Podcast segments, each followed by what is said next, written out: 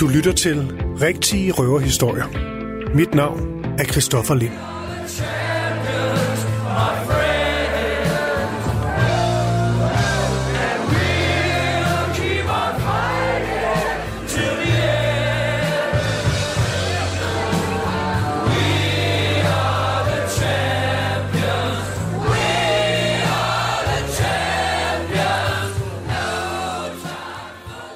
Ja, hvad man øh, måske ikke lige kan regne ud, så er det her altså en flok,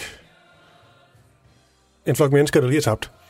De synger We Are The Champions, og øh, det gør de, mens de kigger på en skærm, hvor der egentlig står, at øh, Joe Biden han, øh, har vundet præsidentvalget. Det er øh, Trump-supportere. Der er også en enkelt med sådan et Q-banner, vi, vi skal ind på, men ellers så er det dedikerede Trump-supportere, som ja, jo ikke vil anerkende, at det her det blev til et øh, valgnederlag. Derfor så står de og synger We are the champions, og der er no time for losers. Så de her videoer har der været mange af, altså med Trump-supporter, som mener, at valget var rigged.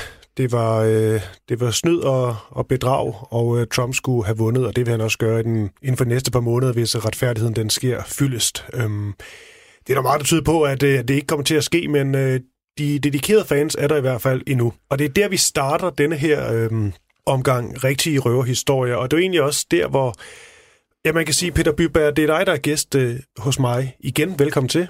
Tak skal du have. Og du er religionshistoriker, Peter Byberg, og du var jo inde her for, øh, ja, det må vel være sådan to års tid siden, og der talte vi dagen inden det amerikanske præsidentvalg om den konspirationsteori, som hedder QAnon. Hmm.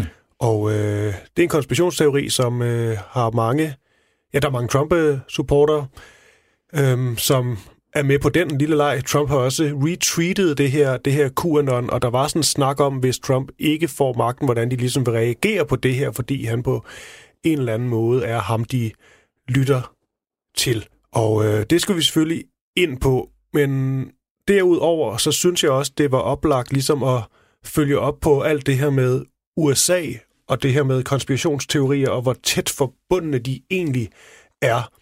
Og du får lov til at uddybe det her, men det er jo ikke helt forkert at sige, at Amerika, Amerikas forenede stater, groft sagt, er grundlagt af en konspirationsteori. Er det ikke rigtigt? Det er rigtigt.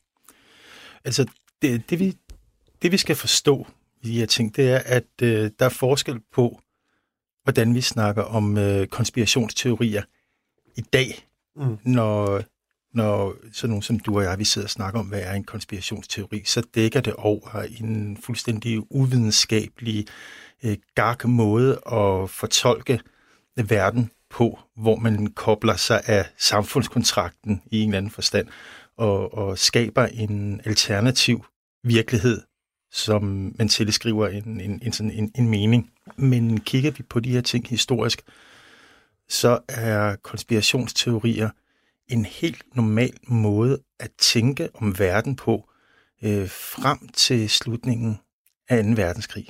Mm.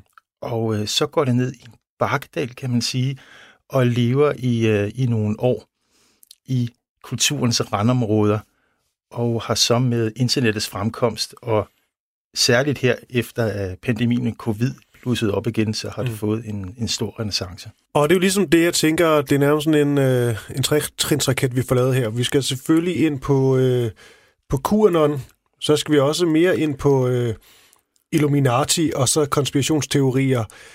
Nogle af de tidlige, kan man sige, mm. fra øh, som så øh, øh rammer USA og kommer helt op i det politiske øh, system i, øh, i, i 1800-tallet blandt andet. Og så skal vi så derfra slutte af med at vende tilbage til, øh, til QAnon, som jo ligesom er den, det seneste skud på stammen, i hvert fald lige konspirationsteorier, som virkelig har vokset så hurtigt, og med ja, det, man nærmest kan kalde for internettets hast. Nu nævner mm. du også selv, selv internettet, det er også en af de ja, selvfølgelig markante forskelle på konspirationsteorier fra dengang, og nu måden, det kan blive spredt på i øh, større, men også langt hurtigere og højere grad. Mm. Men før vi går ind på, på QAnon og hvordan ja, hvordan vi skal forholde os til den konspirationsteori nu, hvor vi står i et øh, USA snart uden Trump. Ja, nu må vi se, hvad der sker, men øh, mm. sådan burde det i hvert fald være, mm. hvis, øh, hvis alt går som det plejer, eftersom han jo ikke vandt valget. Så synes jeg, vi skal starte hos øh, Illuminati, fordi der er et helt klart link mellem QAnon og Illuminati og det her konspirationsteori begreb i, øh, i USA. Så lad os starte der. Ja, det lyder som et meget godt sted at starte. Øh, vi snakkede også om det lidt øh, sidst jeg var i radioen, mm. og øh, denne her gang, der skal vi nok for ikke at trætte lytterne alt for meget, køre den sådan lidt fast forward, som man sagde dengang, man havde en kassettebåndoptager, man kunne spole på. Øh, Illuminati er en oprindeligt en tænketank, der bliver grundlagt i Sydtyskland i 1776 af en professor i jura, der hedder øh, Adam Weishaupt. Han er professor i jura på Universitetet i Ingolstadt, og han er ligesom så mange andre i denne her periode øh, begejstret for oplysningstidens idealer. Der er begyndt at komme øh, nogle nye spillere på, øh, på markedet, kan man sige. Øh, blandt andet folk som Kant og Voltaire, øh, de, de her filosofer, som begynder at snakke om, at mennesket jo har en fornuft. Og den fornuft gør, at man får et større råderum over sit eget liv. Altså mennesket kan tage vare på langt mere, end man har forestillet sig, øh, man har kunnet før. På det her tidspunkt, der har man i Vesteuropa i hvert fald, og også i Østeuropa, en måde at kigge på verden på, hvor at, øh, at suverænen, altså zaren eller kongen, er indsat som regent af et land af Guds nåde. Og vi har jo stadigvæk den vending i Danmark, har vi jo en rest af det, dronning Margrethe, øh, dronning af Guds nåde, som en, blandt andet, altså som der står, ikke? Mm-hmm. Og, øh, og det betyder jo, at hvis man gør oprør imod magten, så gør man også oprør imod Gud. Og gør man oprør, oprør imod Gud, så øh, ved man godt, hvor man ender, nemlig i helvede. Men når vi får de her tanker om, at mennesket kan noget i sig selv, så taber øh, kongerne i Europa magt. Derfor er det ikke en særlig populær idé øh, blandt magteliten til at starte med. Og Illuminatordenen, den bliver lukket i 1788, og der kunne det sådan set være sluttet. Altså det kunne have været sådan en underlig, kuriøs parentes i, i, i verdenshistorien, som, som folk som mig ville sidde og bladre i og, og finde interessante. Men det der også er, du skal nok få lov til at uddybe det der, Peter, det er bare det med, der er interessant med Illuminati, altså det er også bare vokset sig er så kæmpestort et, et fænomen, mm. hvor der er også mange, der ikke aner, hvor det stammer fra, ja, ja. Hvad, det, hvad det egentlig går ud på. Det er bare noget med, nu er der noget med en eller anden trekant, og så ser man, det kan være alt fra et, mm. et, et billede, som måske rapperen Jay-Z mm. eller hans kone Beyoncé lægger op, og så ser de et eller andet trekantlignende, og det må være noget med Illuminati, og det må mm. passe med, at de er en del af en eller anden mm. helt særlig orden eller mm. elite. Mm. Men der er bare få, der, når de, sådan, når de spreder sig de her ting, som rigtig sådan at sætte sig ind i, hvad filan Illuminati egentlig er ja. og var. Ja, ja. Men altså, det var en organisation, og de har haft en frimurer-lignende optagelsesritualer, øh, og ideen var at have det her netværk, der skulle sprede oplysningstidens idealer ud over hele Europa. Der var også medlemmer af Illuminatordenen i Danmark. Altså det var ikke, altså man har medlemslisterne og sådan nogle ting. Der er faktisk ret meget overleveret af det her originale kildemateriale man kan studere som forsker. Men øh, det, der sker, at den her den får en, øh, en tur til Manesien og bliver hængende ved. Og det er jo sådan set også skæbnens ironi, ikke? at sekulariseringen, altså det, at Gud fylder mindre, og at øh, menneskets selvberoende fornuft fylder mere, øh, er sådan set forudsætningen for, at vi får de her øh, øh, konspirationsteorier. Og især dem om øh, Illuminati, fordi at øh, det kan godt være, at Illuminati de lukker i 1788, men i 1789, der begynder balladen at rulle i Europa. Vi har allerede haft ballade i Amerika i 1776, samme år som Illuminatorden bliver startet i Tyskland. Det er der jo mange konspirationsteorier, øh, teoretikere, der har været interesseret i, ikke? Ja. at Amerika og Illuminatordenen starter på samme tid. Mm. Men øh, der kommer den franske revolution, og det er en blodig omgang. Altså hovederne ruller, og i løbet af en meget, meget, meget kort periode, så går Frankrig fra at være et kongerige, understøttet af en meget magtfuld katolsk kirke, til at være en republik, en sekulær republik. Og det er altså, en, altså hvis man tænker lidt på det, så er det jo en, en kæmpe, kæmpe omvæltning, hvor du har haft et, et politisk system, der har kørt fra før middelalderen og så frem, og så på, på 10 år, så er det væk. Mm. Så folk skal jo ligesom finde nogle coping-strategier og, og, og finde en helt ny måde at tænke om verden på. Og der er mange folk, der flygter. Blandt andet er der en, øh, en øh, jesuiter-abbede, øh, der flygter, som hedder Baruel, som flygter til Amerika og laver en, en bog, hvor han kommer med de her afsløringer om, at i virkeligheden så er Illuminatorden ikke øh, gået under, men den er infiltreret det franske frimureri, og derigennem, der har den så iværksat øh, revolutionen. Ikke? Og øh, der er også en fyr, der hedder John Robinson i England, en videnskabsmand derovre, tro det eller ej, ikke? Mm. som køber ind på det her også, og skriver en bog, der på mange måder parafraserer det her, at altså Illuminatorden øh, vil indføre oplysningstidens idealer i verden og omstyre den gamle verdensorden. Og det er også der, vi begynder at få konservatismen og sådan nogle ting som en modreaktion på, på de her ting. Ikke? Så det giver altså nogle store politiske øh, dønninger igennem øh, Europa men på der, det her tidspunkt. Men der er ikke øh, noget som helst belæg for noget af det her? Absolut intet belæg for det her. Og det er jo det skønne ved, ved nogle af de konspirationsteorier, mm-hmm. at, de, øh, at, at der er virkelig få af dem, der bare sådan har, når man ligesom virkelig ser dem efter i sømmene, at der bare sådan har det mindste på sig. Men det ændrer bare ikke ved, at de virkelig kan vokse store, eller rent faktisk få en stemme i øh, eksempelvis samfunds, øh, samfundsdebatten. Men det virker også til, nu snakker vi om fransk revolution, at der er sådan et gennemgående tema med øh, konspirationsteorier, at de trives ret godt i, i, jeg skulle til at sige kaos, men i hvert fald i, man står i et eller andet sted i et samfund, der lidt er ved at styre det sammen, der skal ske noget nyt, altså hvor der ligesom ikke er noget sådan helt fastlagt. Det virker til, at, at de, de trives rigtig godt, når der er noget... Jo mere usikkerhed, desto bedre. Kan du følge det? Ja, det kan jeg sagtens følge. Altså konspirationsteorier, de, øh, de tilfredsstiller jo grundlæggende tre menneskelige behov. Ikke? Øh, for det første, så tilfredsstiller, de, tilfredsstiller konspirationsteorier vores behov for at få svar på ting. Mm. Det kan godt være, at det er dårlige nyheder, men vi får et svar. Ved at abonnere på, på konspirationsteorier, så kan du også indskrive dig selv i en eller anden betydning i verden. Vi har alle sammen behov for at betyde et eller andet for nogen eller noget. Og er du på det her konspiratoriske hold, så er du spydspidsen i noget, der skal omvælte verden, så den bliver rigtig igen. Og sidst men ikke mindst, så er der en social dimension i det også. Fordi at hvis du står alene med dine konspirationsteorier, så er det jo ikke noget værd. Du bliver nødt til at være i et eller andet miljø, hvor du kan udveksle dem med andre. Mm. Nemlig, så får du opfyldt det behov, der er at være en del af et fællesskab.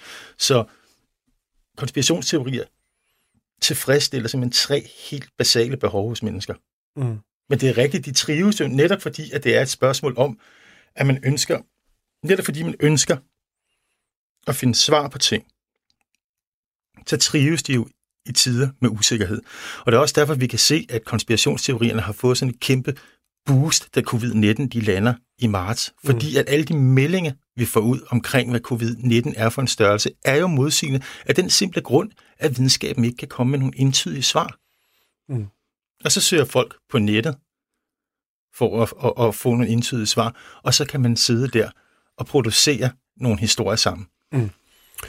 Og nu står vi her med den, øh, vi, du har talt en del om øh, Illuminati øh, allerede, men du nævnte, det synes jeg er meget interessant, øh, Peter Byberg, at når man taler om grundlæggelsen af USA eller Amerikas forenede stater, så er der et eller andet med det og Illuminati, der sådan rent årstalsmæssigt rammer hinanden lige mm. Ja, og det er en tilfældighed.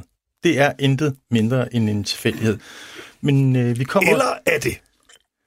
Så vil jeg, ja, det kan du selvfølgelig godt sige, men øh, så må jeg komme på, øh, altså så må jeg stille mig på det videnskabelige hold og sige, så må du komme med nogle solide beviser på det her, og ikke en eller anden øh, tilfældigt øh, råt sammenklippet YouTube-video øh, ja. med manglende kildehenvisninger, så vil jeg godt kigge på serierne. Men der er i hvert fald ikke noget, der på nogen som helst tyder, en måde tyder på, at der er en sammenhæng imellem de her to ting.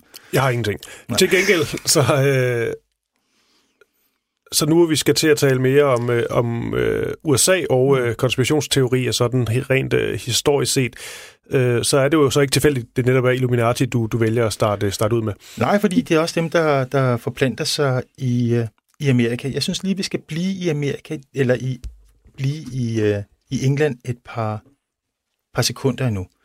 Fordi at øh, samtidig med, at de her folk øh, skriver de her anti-Illuminati-skrifter i England, der bliver de også promoveret i England, fordi at vi har øh, irlænderne, der begynder at ville løsrive sig, også her i 1798. Så det, det, altså det engelske imperium, det står på det her tidspunkt også og vipper, og de har jo allerede på det her mm. tidspunkt mistet øh, Amerika.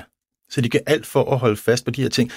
Og de her øh, pseudo-afsløringer, som Robinson og Baruel øh, kommer med, bliver i en eller anden forstand også brugt til, at man, øh, at man indskrænker forsamlingsfriheden i denne her periode. Netop fordi, at, at, at det er anerkendt viden at sige, at der er en eller anden hemmelig agenda på spil, hvor der er en konspiration i gang, selvom man ikke kan verificere den. Helt legitim måde at tænke på.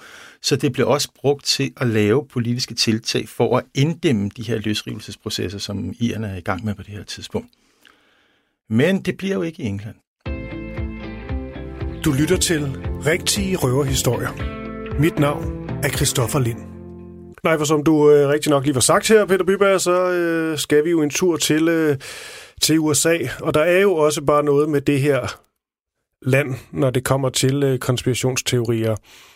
Især inden for eksempelvis underholdningsindustrien. Mm. Altså, hvem skød og dræbte Tupac Shakur? Er han overhovedet blevet skudt, altså rapperen, eller lever han et andet sted? Døde Elvis overhovedet der i 1977, eller lever han også videre? Hvem skød JFK? Var det en konspiration? Var der flere om det? Var der en mand? Alt det her, altså, det er som om, at konspirationsteorier har det med ligesom at lige blive skruet lidt op. Måske mm. lige en tur op på max, når vi kommer til, øh, til, til USA.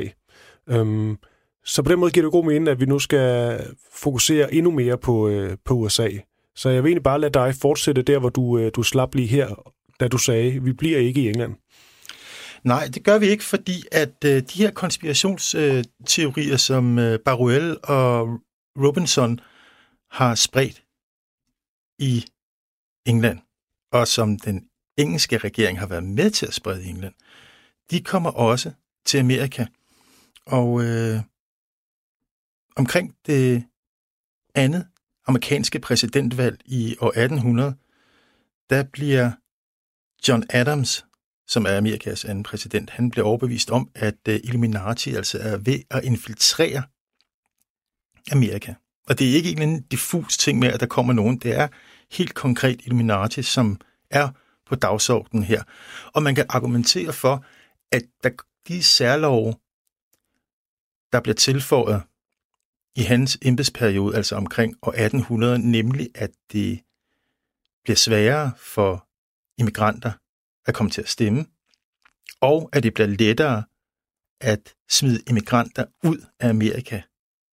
Det har der ikke været før, men at det ligesom kommer på potet igen, kan ses som en måde at beskytte Amerika over for øh, Illuminatis infiltration af samfundet. Så der er nogle helt konkret politiske øh, handlinger, der bliver affødt af de her konspirationsteorier. Men vi kan jo faktisk godt tage den et skridt længere tilbage. Øh, altså til selve grundlæggelsen af Amerika, fordi at øh, folk som George Washington, Thomas Jefferson og John Adams, de blev i løbet af 1760'erne og 1770'erne mere og mere overbevist om, at grunden til, at det gik så dårligt i Amerika, det var ikke fordi, at øh, den engelske øh, øh konge og embedsmænd var grådige og ikke var gode til at forvalte deres kolonier, men at der lå en nederdragtig sammensvævelse bag det her, som gik ud på at knægte øh, de amerikanske borgers frihedsrettigheder. Eller de borgere, der var i koloniens frihedsrettigheder. Og på baggrund af det legitimerede de at de kunne lave en revolution og smide englænderne ud. Og i den forstand kan man se Amerika som født ud af en konspirationsteori. Mm. Altså konspirationsteorien er simpelthen det, der kickstarter af det, vi i dag kender som Amerikas Forenede Stater. Men hvad er det så for nogle øhm, konspirationsteorier, du synes, der er interessante at, at tage fat i, før vi ligesom øh, hopper frem her i 2020 og taler om, øh, om QAnon, som jeg også nævnte i introduktionen, ligesom er jeg sagde seneste skud, skud på stammen, men det er jo ikke forkert at sige, at det er i hvert fald den konspirationsteori, der har fået mest opmærksomhed her de, de, de senere år. Hmm. Men øhm, der er jo så, som vi næsten kan ud, op til flere før eksempelvis QAnon øh, kommer på banen, og vi ligesom tager det her hop, hop tilbage i tiden. Hvor synes du, det bliver interessant at snakke konspirationer i USA? Fordi at der er jo masser at tage, men jeg ved, der er nogle, øh, nogle, nogle særlige, du, øh, du finder mest øh, måske interessante. Det er svært at sige, hvilke nogen, der er de mest interessante. Øh, der er nogen, der, der stikker lidt mere ud end andre, fordi at hvis vi holder fast i den her idé om, at konspirationsteorier var en helt øh, legitim måde at anskue verden på, så pibler det frem overalt. Men et godt sted at tage fat, også hvis vi skal have fat i nogle af de her ældre konspirationsteorier, det er hele denne her øh, antikatolske øh, konspirationsteori, der florerer i Amerika fra omkring 1830 og i hvert fald op til 1850'erne, 1860'erne. Der sker nemlig det, at der kommer en ny type af immigranter øh, til Amerika, nemlig folk fra Irland begynder at immigrere. Og modsat dem, der har immigreret før, så er de katolikker. Og der opstår hurtigt nogle forestillinger om, når modsat, altså modsat øh, protestanterne, som jo har sådan på mange måder sådan en decentraliseret magtstruktur, så øh, skal alle øh, katolikker føje paven. Og det bliver lynhurtigt til, at vi har de her øh, konspirationsteorier, der handler om, når alle de her katolikker, alle de her irer, der kommer herover, øh, de er i virkeligheden øh, sådan nogle... Øh, sådan nogle sovende muldvarpe, altså muldvarpeceller, som vi kender det fra, øh, fra den kolde krig, ikke, som skal ligge i dvale, og så på et eller andet tidspunkt, så skal de på pavens befaling rejse sig op og overtage øh, Amerika. Der er en, øh, en prædikant, som er superstjerne i Amerika på det her tidspunkt, der hedder Lyman Beecher, øh, som laver en række prædikner, hvor han anklager den europæiske magtelite, og især paven, for at ville overtage øh, Amerika. Og det er ikke en, en fyr, der sådan, som sagt står og prædiker for to luder og en lommetyv. Han er en superstjerne. Mm. Og øh, der har været nogle uroligheder i Boston på det her tidspunkt, hvor den her antikatolske stemning, øh, den er blusset op. Og da Lyman Beecher han kommer til Boston for at prædike i 1834, så ender det i, øh, i Ragnarok. Øh, og øh, folk går på gaderne, og der bliver tumult, og man brænder simpelthen et, øh, et katolsk nonnekloster ned i byen. Altså, der kommer nogle riots ud af det her. Øh, samtidig har vi også i den her periode øh, nogle øh, lidt øh, fornøjelige ting, og de hænger også sammen med, at vi begynder at få nogle nye teknologier. Før 1830'erne, der har det været rimelig dyrt at trykke øh, publikationer og mm. bøger den her slags. Men man får det, og jeg ved ikke, hvad det hedder på, øh, på dansk, jeg har prøvet, det der hedder en wet press, altså en vådpresse, hvor at du lige pludselig kan trykke hurtigere, og billigere, end du har kunnet før. Det vil sige, det at sprede information, og altså i form af enten af litteratur eller aviser, bliver meget, meget, meget billigere, og mm. dermed også mere tilgængeligt for folk. Og øh, i 1830, der er der en, øh, en, øh, en kvinde med navn Maria Munk.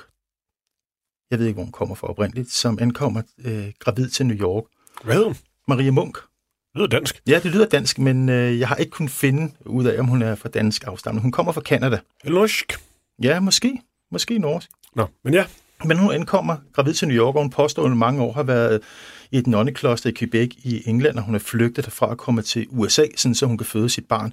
Og hun begynder at komme med de her historier om, at, at øh, katolikkerne i Kanada, altså helt klostersystemerne, lokker unge, dydige, protestantiske piger og kvinder til øh, katolske skoler og i katolske nonnekloster, hvor de skal stille sig seksuelt til rådighed med alskens perversioner for det katolske præsteskab, og når de bliver gravide, så øh, øh, føder de de her børn, og præsterne døber dem, hvorefter de slår dem ihjel. Og så kan man sige, når jeg, hvor mange gider at købe den historie?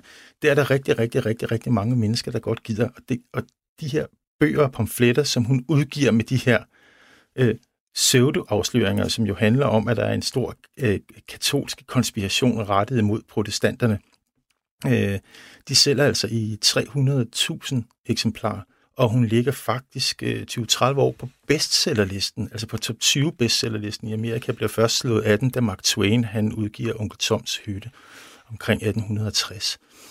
Altså, så det er noget, der har en mm. gennemslagskraft, og det afføder sådan en helt litteraturgenre af, hvad man kan kalde katolsk sleaze.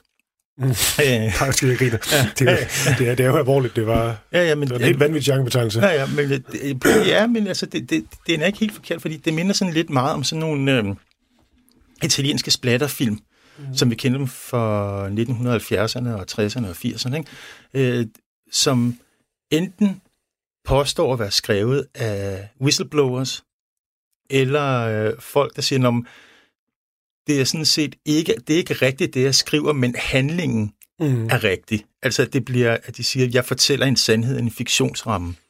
Og det er altså øh, populært stof, det her. Så Amerika bliver oversvømmet af det her øh, katolske slis. Spørgsmålet er så, hvorfor? Altså, hvorfor er det, at de her ting, de opstår, og, og hvem er det, der, der spreder de her konspirationsteorier?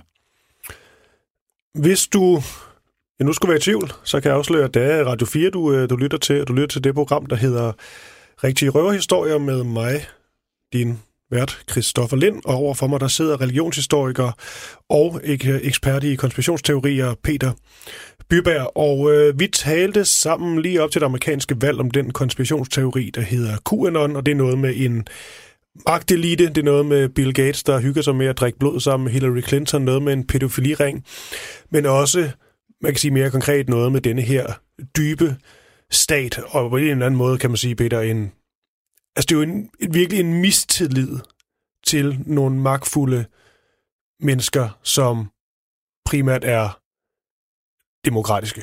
Hmm.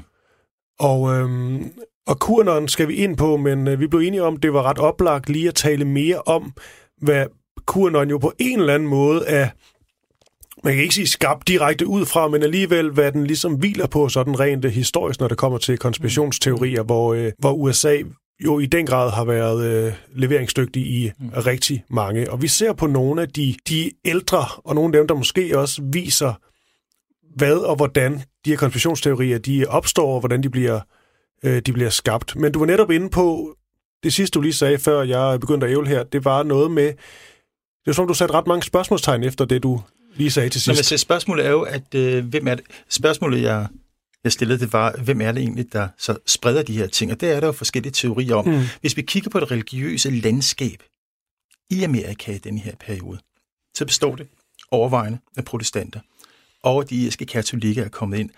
Samtidig så har der åbnet sig en Pandoras æske inden for protestantismen i Amerika.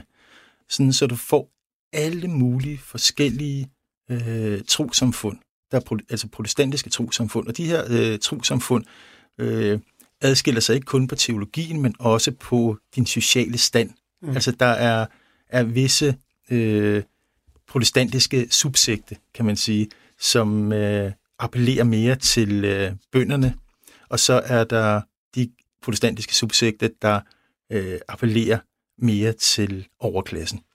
Det vil sige, at dem, der har siddet i toppen af det protestantiske magthierarki i Amerika, de kigger ud over en myretue af alle mulige forskellige, underlige, mærkelige, mere eller mindre bimsede øh, protestantiske sekter som skændes med hinanden og har sådan teologiske disputter med hinanden. Og måden at rydde op i det her på, det er jo at pege på, at der er en trussel udefra.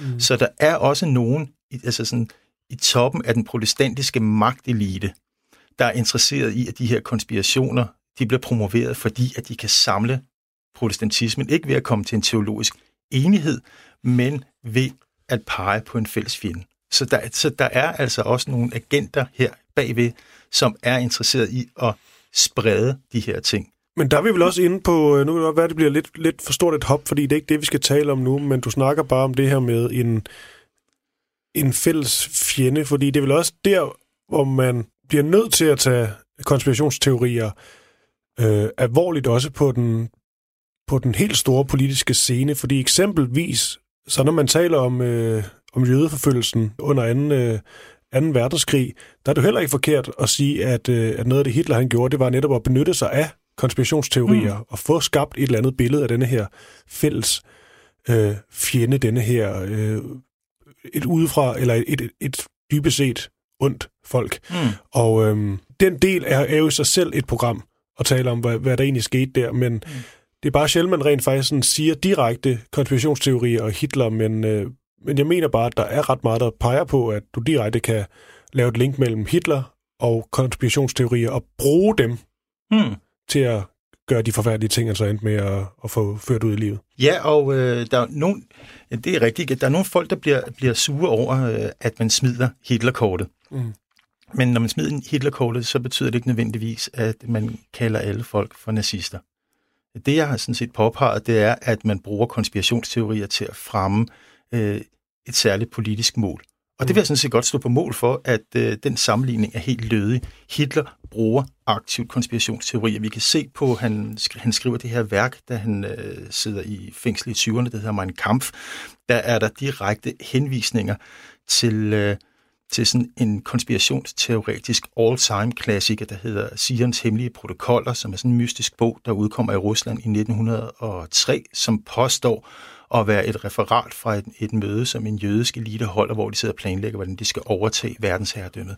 Og der er ingen tvivl om, at den her bog, den er et falsum. Der er så teorier om, hvad det er. er, det en, mm. er det en, har det været en roman, der har skrevet en fiktiv ramme? Der er også nogen, der mener, at det er, øh, er Sarens efterretningstjeneste i Rusland, der står bag den, fordi at, øh, at Rusland ligesom er det den sidste bastion mod oplysningstiden i Europa hvor at øh, resten af Europa, mm. der, der har kongen, er kongernes magt jo øh, betragteligt reduceret, men Saren han kører stadigvæk med klatten, og der er så forskere, der mener, at det her det er sådan set et instrument, som kommer fra Saren og fra det politiske politi i Rusland på det her tidspunkt, ikke? for at, øh, og, øh, at bekæmpe sekulariseringen og øh, tanken om at lave en republik. Mm. Og det blev jo selvfølgelig lige øh, lidt, lidt et hop, øh, hop vi, eller jeg, lige valgte at, at tage her. Men, men det var jo egentlig for at sige det her med, at, øh, at du nævner bare nogle af de her øh, konspirationsteorier fra, øh, fra USA i sin øh, spæde begyndelse, hvor det bare er ret tydeligt, at, at det er farligt at underkende dem. Mm. Og den betydning, de havde, eller i hvert fald også potentielt set uh, kunne have haft. Øhm, fordi at de kunne bare vokse ret store, og det kan de jo til dels stadig i dag. Hmm. Øh, den, den forskel på, på dengang og nu skal vi ind på, på senere. Men, øh, men jeg tænker egentlig bare, hvis vi, øh, hvis vi gør det ordentligt, så dykker vi skulle lige ned i, i nogle flere af de her tidlige konspirationsteorier fra, fra USA. Hvor det er oplagt at gå hen nu? Nå, men altså, hvis vi ser på hele den her periode fra, øh, fra 1830 til 1850, øh, der kan vi jo se de her konspirationsteorier florere. Øh, men øh, vi kan også kigge et andet sted hen for at forstå det, fordi at øh, på det her tidspunkt, der kalder man det en konspiration, man kalder det ikke i sig selv en konspirationsteori. Øh, det begynder man først at gøre i 1870'erne. Og det kan man se, hvis man begynder at studere de forskellige aviser, øh, der kommer på de her tidspunkt, og kigger på det kriminalstof, som aviserne de formidler. Fordi at det, man kalder kriminologien, altså den øh, videnskab, der handler om at opklare forbrydelser, den gør nogle kvantespring øh, omkring 1870. Øh, det, der bliver mere og mere teknik til rådighed. Man begynder at opdage fingeraftryk, og man kan begynde at sammenligne hår i mikroskoper. Det bliver mere og mere teknisk, mm. når man skal undersøge øh, mor, for eksempel. Og i den forbindelse, der begynder aviserne også at bruge videnskabelige vendinger, altså som fakta, evidens, konspiration, i deres dækning af morsager, for at øh, koble sig på den videnskabelighed, der er kommet ind i kriminologien. Så vi har altså her en, en, en sproglig sammenflætning af noget kriminelt og en hypotese, Mm. og så, øh, og så brugen af ordet konspirationsteori, den kan man simpelthen se kommer omkring øh, 1870. Men det er jo ikke fordi, at der har, det har at gøre med konspirationsteorier, som vi forstår det, altså det her kæmpe, kæmpe store, nederdrægtige plot, som på en eller anden måde altid er altid er tynget af en æstetik. Konspiration. Hvad mener du om det? Ja, det, det, jeg, jeg mener, at, øh, at hvis vi nu legede med tanken om, at de her konspirationsteorier, de var gode nok, øh, så- er det mærkeligt, at der er nogen, der ikke på et tidspunkt siger, prøv at høre, der sidder en masse smarte folk ude på internettet, som kan lure alle de her brødkrummer, vi smider ud. Mm. Så vi bliver nødt til at gøre det på en anden måde. Konspirationsteorier er altid ekstremt besværlige. Altså, tingene kunne gøres meget nemmere, men det giver sådan en æstetik til dem. Og det er, det, det er i hvert fald en af de ting, hvor de, øh, Mm. de adskiller sig fra det andet, for det er jo fuldstændig legitimt at have øh, en teori om, at der er en konspiration i gang.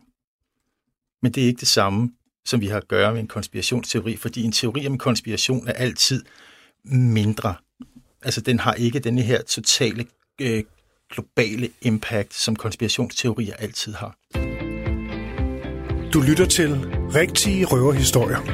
Mit navn er Christoffer Lind. Og med mig har jeg stadig religionshistoriker øh, Peter Byberg. Og Peter, vi, øhm, vi har jo ligesom forsøgt at afdække, hvad kan man sige, konspirationsteorier i øh, USA i den, øh, den spæde begyndelse, også på mange måder der, hvor, hvor det hele starter. Og det er også ligesom på, for at prøve at forstå, hvad det egentlig er, der går forud for eksempelvis sådan en konspirationsteori som, øh, som QAnon, som virkelig har været på, på mange, jeg vil ikke sige alle slæber, men på mange slæber, og virkelig også fået meget medieeksponering og, og, og alt det her.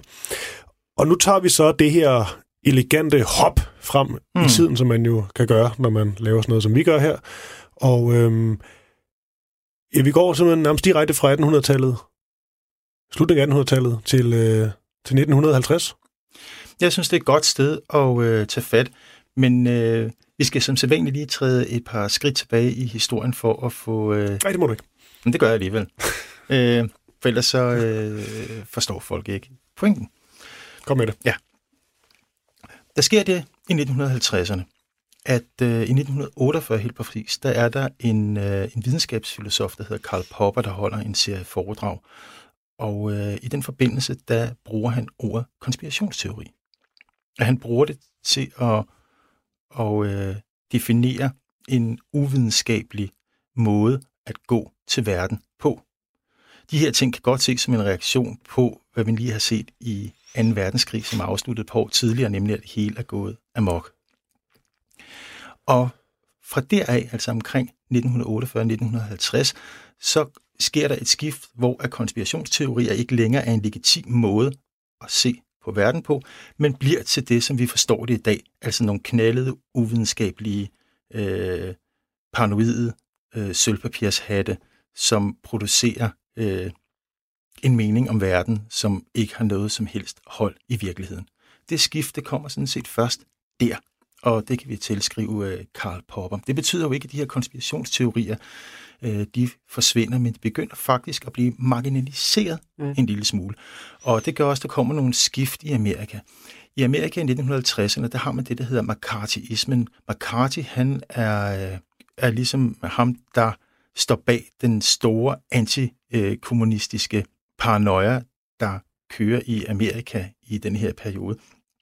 Og en af, øh, af de grupper, der støtter op om McCarthy, det er nogen, der hedder John Birch Society, der blev stiftet i 1958, og som ser kommunisme over alt i det amerikanske samfund. John Birch Society, de optrykker øh, sådan nogle flowcharts, øh, som bliver lavet af en øh, englænder, der hedder Nesta Webster i 1920. Og Nesta Webster, hun ser øh, Illuminati overalt, øh, hvor at vi snakker Socialdemokratiet, og så til venstre ud af det politiske spektrum.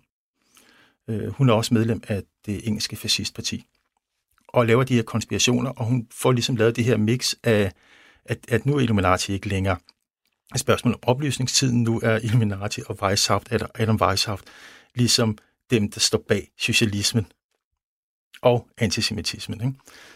Men de her uh, flowcharts, de bliver optrykt af John Birch Society i deres pamfletter i uh, øh, 1958. Og selvom de har vind for i uh, sejlene, så begynder folk altså også at grine af de her folk i Amerika. Og der begynder, netop på grund af Karl Popper, som uh, hvis uh, uh, videnskabskritik uh, har fået godt fat i folk, så begynder man at, at tage lidt pis på det faktisk. Og det forplanter sig også i uh, hippiernes modkultur. Uh, der bliver udgivet nogle undergrundsmagasiner i New York der i 60'erne og 70'erne, hvor at de optrykker uh, de her flowcharts, som uh, John Birk Society tidligere har trykt, men de laver om på dem, så de begynder at sige, om Nixon er også med i Illuminati, og Black Panthers er med i det, og øh, sådan venstreorienterede øh, øh, studenterorganisationer er med i det, og forskellige sådan, øh, prominente medlemmer af hippiekulturen er med i Illuminati. Og de trykker flere og flere af de der charts, og en af de folk, der sidder med til at lave de her ting, er en fyr, der hedder Robert Anton Wilson, som øh, på det her tidspunkt er, er sådan øh, en fyr, der vælter rundt i modkulturen, og han er redaktør på Playboy. Og det resulterer i, at han laver en, øh, en bogserie i 1975, der handler om Illuminati. Og i den bog, kan man sige, der gør han det sådan, at alle er med i Illuminati. Og det er jo sådan set hans pointe. Han siger, at Nixon er med i det, kommunisterne er med mm. i det, Black Panthers er med i det, Marsborerne er med i det.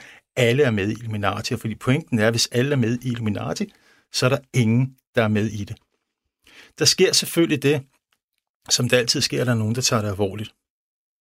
Og det er faktisk i denne her satire over konspirationsteorierne og det højreorienterede Amerikas kommunistforskrækkelse. Altså i selv, ud af det øh, fødes den måde, vi snakker om Illuminati og konspirationsteorier i dag, nemlig at det kan være hvem som helst. Det skal jo siges, hvis man ja, ja. ikke kender øh, dig, Peter, Peter Byberg, så, så godt, så er jo en af dine, man kan sige, jeg ved ikke, om det er en hovedpointe, men en gennemgående ting i øh, dit arbejde og måden, du arbejder på, det er jo, at du ligesom rigtig gerne ikke vil gøre folk til skøre, eller ligesom afvise nogen, fordi mm. at det udefra set kan virke fuldstændig vanvittigt. Du vil mm. hellere sætte dig ind i hovedet på dem, og så simpelthen se mm. verden ud fra deres synspunkt og med deres briller. Ja. Og det er også det, vi faktisk har talt om ja. med, med netop med netop QAnon, og derfor du også var rigtig bange for, hvad der rent faktisk kan ske med, hvis Trump han ikke vinder, fordi at han jo ligesom var et eller andet form for pejlemærke for de her mm. QAnon-supportere. Og hvad sker der så, hvis de fratager deres frelser, eller hvad vi skal kalde ham, sejren? Mm. Mm. Og man kan jo i hvert fald sige, hvis vi sådan skal slutte af med at runde lidt af med, øh, med QAnon, man kan jo i hvert fald sige, heldigvis er der ikke sket et eller andet forfærdeligt øh, endnu, 7 9 13, det kommer mm. ikke til at ske. Men han afviser jo, at han har tabt, og ja. han har fået så mange med på det. Mm. Så på en eller anden måde er der også sket det, du også ligesom øh, fremsagde. Så han spiller jo ind i denne her tanke om, at hvis han taber, så er det fordi, der sidder en magtelite, og der sidder nogle onde demokrater, mm. nogle onde medier, og øh, en masse, som vil gøre, så han ikke vinder, så han jo rent faktisk har vundet, men at fordi denne her onde modstander, den snyder og gør, hvad, hvad de kan, så, så taber han. Og det er jo også derfor, han virkelig puster til, til ilden i de her dage. Mm. Det sjove i det her, eller rettere sagt, altså meget forudsigelige, øh, set fra en religionshistorisk synspunkt, det er jo, at, at man har øh, at man har forhalet tingene. Den konspirationsteori, der florerer nu i forbindelse med, at Trump har tabt valget, er, at det er en del af planen. Fordi i de her konspirationsteorier, øh, konspirationsteoretiske miljøer, der øh, cirkulerer der historier om, at alle de her stemmesedler, de er vandmærket. Og når Trump får dem talt op, så vil det blive afsløret, at de har fusket med valget. Og så vil alle folk ligesom se the smoke and gun, og så vil tingene ændre sig. Så en af grundene til, muligvis, at tingene ikke er eksploderet endnu, og jeg håber selvfølgelig ikke, de gør det, det er, at man har ligesom forhalet øh, tidshorisonten. Jeg siger, når The Storm, altså den her idé om, at øh, der skal ruskes op i det hele. Ikke? Altså Trump snakker om, de snakker de her QAnon-folk om The Great Awakening, folk holder op, og så The Storm, hvor der bliver renset ud i alle de her ting. Ikke? Den har de ligesom skubbet lidt frem til, når, når vi så fortalte alle de her øh, stemmesedler op, så vil der komme frem, at de har lavet falske stemmesedler, og så vil hele verden øh, kunne se, at det er rigtigt. Altså så de har sådan, man kan sige, de har ligesom forhalet tingene, og det er en helt, helt øh, normal måde at gøre for kristne. Altså, hvis du ser på sådan en fyr som Paulus, for eksempel, som er, er en af de, de nok den tidligste kristne, øh, eller kilde, vi har til øh, kristendommen. Ikke? Øh, han får nogle problemer, fordi at øh, vi kan se på de breve, han skriver til de forskellige menigheder, han har sagt, at øh, lige om lidt, så øh, kommer Jesus tilbage, og så bliver der delt dumflade ud, og så skal det hele nok blive godt. Og vi skal alle sammen opleve det. Men så er der folk i de her menigheder, der er begyndt at dø, og øh, skriver til Paulus, hey, der er folk, der er begyndt at dø, ikke? og så siger Paulus, ja jo, jamen det er også rigtigt nok, men nogen af os, nogen af os, der er samlet her i dag, vil opleve det. Så han siger sådan set, det er stadigvæk mm. rigtigt, det jeg siger, men han sætter en, en længere tidshorisont på det. Ikke? Og det er sådan set den samme øh, coping-strategi, vi ser nu i øh, QAnon-miljøet. Så det siger, at, at det, at Trump har tabt, er en del af planen. Så vi må se, hvor det ender hen, Christoffer. Øh, men Peter Byberg, om ikke andet, så øh, tak for at give et øh, solidt historisk overblik over amerikanske konspirationsteorier, hvordan de opstod, øh, hvor vi starter henne, og jo også lidt om denne her, må man jo også sige, store forskel på, hvordan det, man kalder en konspirationsteori i dag var, kontra det, man så hmm. øh, dengang. Og øh, så må vi jo også se, hvor i alverden QAnon ender henne. Hmm. Fordi der er jo også den, som lige skal slutte af med en krølle på halen, hmm. at QAnon jo også sagtens kan gå i sig selv igen. Kan det sagtens. Ja, men kan også udvikle sig, få afstikker, og så er der mm. lige pludselig en ny, der vokser sig endnu større mm. på, på det store mm. øh, internet. For det virker sådan, som om, at de kan sprede sig simpelthen så hurtigt, hvis der først kommer, kommer vind i sejlene. Det er rigtigt. Jeg har tænkt meget over det her. Nu har jeg jo snakket om, om QAnon. Øh, men QAnon kan også ses som, som, øh, som, øh, som sådan en bure, der kan hænge alt muligt fast i, og så kan hænge sig fast på alt muligt. Øh, jeg fulgte med på sådan nogle forskellige QAnon-sider på Facebook, inden det blev lukket ned. Og der kunne du se, at der blev lavet, altså der blev postet alle de her øh, såkaldte Q-drops, som var de her beskeder, som Q skrev først på 4chan, senere på 8chan, og nu på det, der hedder 8Q, tror jeg, de ligger på nu. Der er 4.500 af dem, sidste tal. Og de bliver postet, de bliver debatteret, og øh, også alle mulige link til diverse YouTube-videoer, som handler om QAnon, og så lige pludselig så kommer der et eller andet medium ned, øh, et medium, der smider et link ind til øh, en eller anden New Age moster, der sidder over i Kalifornien og får en besked fra nogen, øh, den intergalaktiske højeste råd fra Plejaderne, som har et indspark til de her ting. Så alt muligt kan hænge sig fast, altså tingene kan samle sig og dele sig i sådan et stort, sådan fluktuerende øh, clusterfuck, som man må bande i radioen. Og øh, med det så kom vi, kom vi godt i mål. Jeg vil gerne øh, sige tak til dig, religionshistoriker og øh, ekspert i øh, konspirationsteorier, Peter Byberg. Og så kan jeg sige, at der er en ny gang øh, rigtig røverhistorier om øh, konspirationsteorier næste uge og samme tid, samme sted. Og øhm, man kan jo også bare lige, hvis man er til det, hvis se nogen, høre nogle af de tidlige udsendelser og hoppe med på, på vognen her, så er det bare ind at finde øh, rigtige røverhistorier på Radio 4's hjemmeside, eller på iTunes, Spotify, hvad man nu lige er til. Mit navn, det er Christoffer Lind, og øhm, vi lyttes ved om en uges tid.